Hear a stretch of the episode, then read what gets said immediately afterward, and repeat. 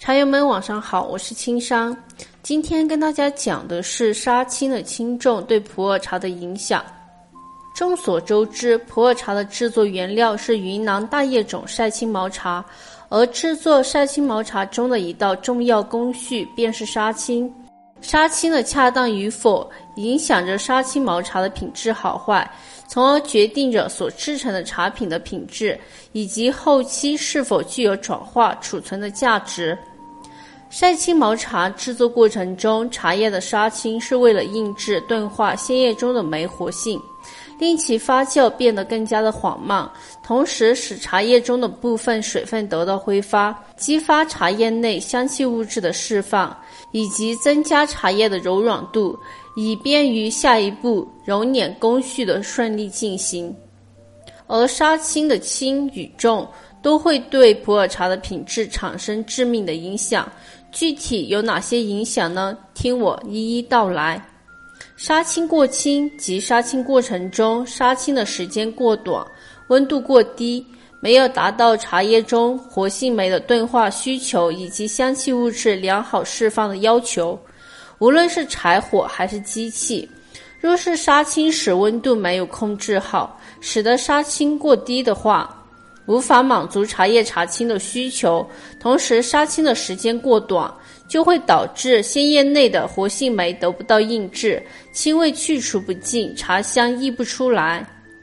用这样制成的晒青毛茶制作出来的普洱茶饼，饼面偏绿，冲泡后叶底的颜色也是偏绿的，品饮起来茶香中青味会比较重，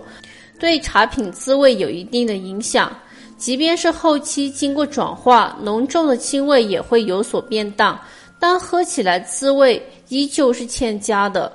而用这种杀青过轻的晒青毛茶制作的普洱熟茶，首先在渥堆的过程中就会由于杀青的不到位，茶叶中酶等活性物质过度活跃，导致茶叶发酵速度变快。在经过人工湿水渥堆发酵时，若是没有及时的掌控好发酵的程度，会导致茶叶发酵过度，使得茶品品质降低，品饮滋味欠佳。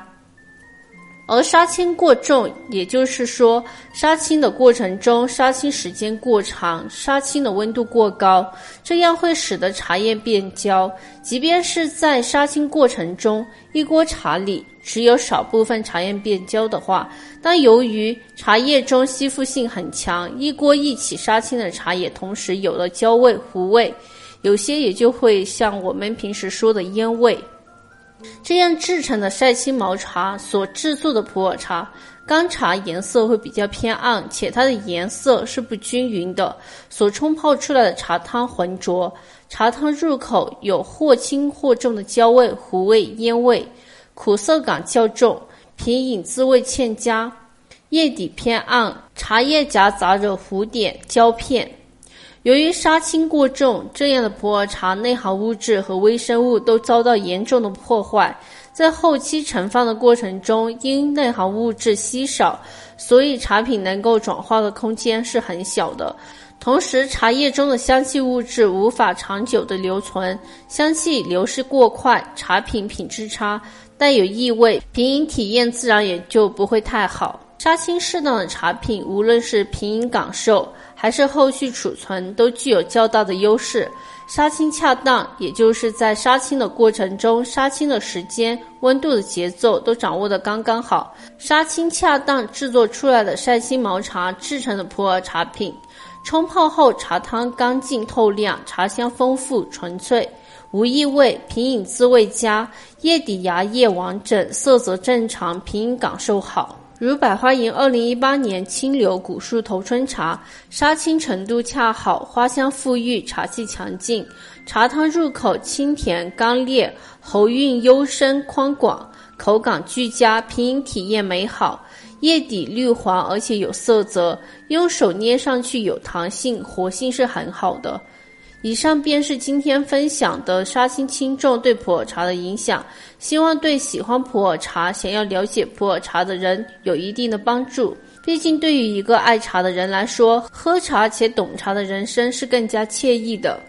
想要了解更多关于普洱茶的知识，可以添加我的个人微信号 b h y 九九八八六六 b h y 九九八八六六。